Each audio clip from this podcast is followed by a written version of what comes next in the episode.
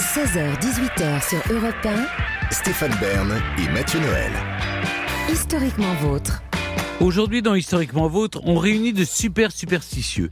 Après Pablo Picasso et Claude Debussy, vous nous brossez, Mathieu, le portrait à 99% vrai de John Terry, un grand joueur de foot grandement superstitieux lui aussi. Je sais, Stéphane, que le football est la troisième chose au monde que vous aimez le moins, après, disons... Le paludisme et la dysenterie. Et pourtant, nous y voilà, encore un footballeur. Les voilà, les footballeurs. Oui, je vous ai mis une petite chanson de votre époque pour Oui. que vous acclimatiez Ah, je me tranquillement sens au thème. beaucoup mieux, Vous là. êtes mieux, là, les frères Jacques, ça vous parle.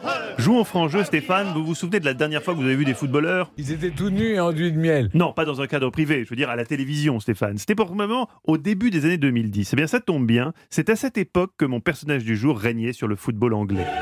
Cinq titres de champion d'Angleterre, quatre coupes d'Angleterre et une Ligue des Champions. Même si c'est la première fois que vous entendez son nom, croyez-moi, Stéphane John Terry est une légende. Surtout à Chelsea, le club auquel il fut fidèle pendant 21 saisons. Heureusement, pour le sel de ce portrait, il sera plus fidèle à son club qu'à sa femme, comme nous le verrons tout à l'heure. Mais d'abord, expliquons en quoi John Terry, aujourd'hui retraité, fut peut-être le joueur le plus superstitieux de l'histoire.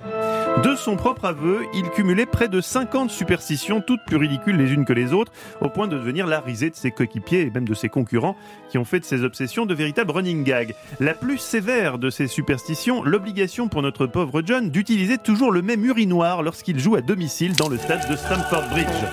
Son nom aurait dû être gravé en lettres d'or sur la faïence de son beau porte-bonheur. Oui, non mais si la place est occupée par un autre joueur à la mi-temps, eh bien John il attend son tour alors qu'il y a 10, il y a 10 urinoirs évidemment, à tel point que ce toc met parfois carrément l'équipe en retard sur le terrain pour entamer la deuxième mi-temps. Vous avez l'image de John patientant derrière son coéquipier parce qu'il veut faire pipi que dans l'urinoir numéro 5. Voilà, je ne m'y attarde pas car je vous confesse moi-même avoir un léger traumatisme lié aux urinoirs de vestiaires sportifs. Cette camaraderie virile, ces petites plaisanteries qui fusent parfois aussi ces vantardises. 50 cm, la taille d'un nouveau-né. Tout ça, contrairement à vous Stéphane, me met assez mal à l'aise. Autre superstition de John, interdiction pour lui de toucher le ballon dans les vestiaires, c'est péché.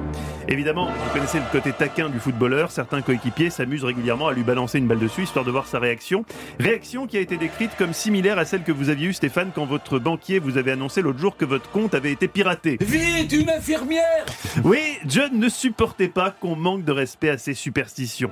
Parmi ces rituels censés éloigner le mauvais œil, entourer religieusement de trois tours de ruban adhésif ses chaussettes. Pourquoi? J'en sais rien pourquoi, moi. Pourquoi? Comment voulez-vous que je rationalise les actions d'un homme qui porte les mêmes protèges tibia pendant près de 10 ans, sous prétexte qu'il est convaincu que ce sont précisément ces protèges tibia qui lui ont façonné sa carrière et ses victoires? Il les jette finalement à la poubelle après une défaite contre Barcelone, avant de regretter et de missionner une dizaine de stadiers pour les lui retrouver. Côté parking aussi, on l'imagine, c'est compliqué pour John.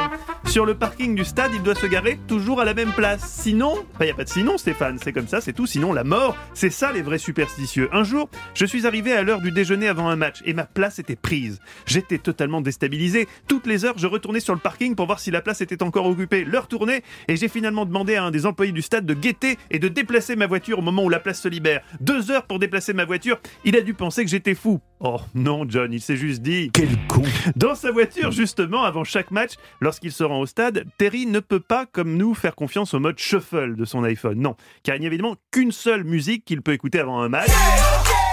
Celle-ci, Yeah Yeah de Cher. Quel con Faites attention Stéphane, John Terry est peut-être retraité mais il est encore en pleine forme et il est du genre sanguin.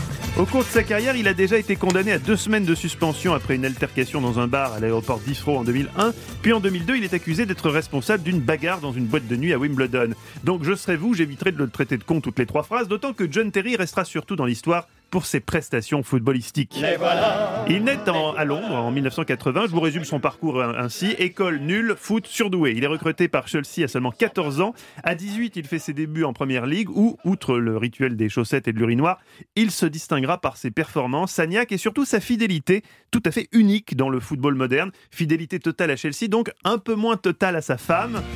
Quoi Un footballeur qui trompe sa femme Qu'est-ce que c'est que cette histoire? Certainement la faute à un connard qui l'a obligé à utiliser un autre urinoir que le sien. Car oui, Johnny s'est fait choper. C'était en 2020 qu'éclate le scandale dit de la Frenchie. Il trompe son épouse avec notre compatriote Vanessa Peroncel. Vous la connaissez Stéphane? Non, Pas du tout. qui elle est simplement mannequin et connue pour être l'ex-compagne de Wayne Bridge, l'un des meilleurs amis de Terry.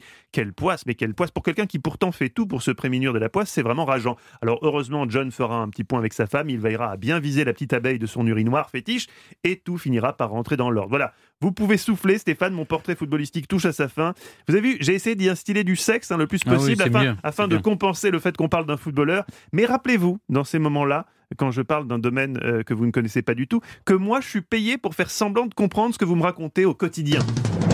Et pourquoi c'est les Orléans qui montraient sur le trône et pas les, les Bourbons Parce qu'il y a ce qu'on appelle le vice de pérégrinité.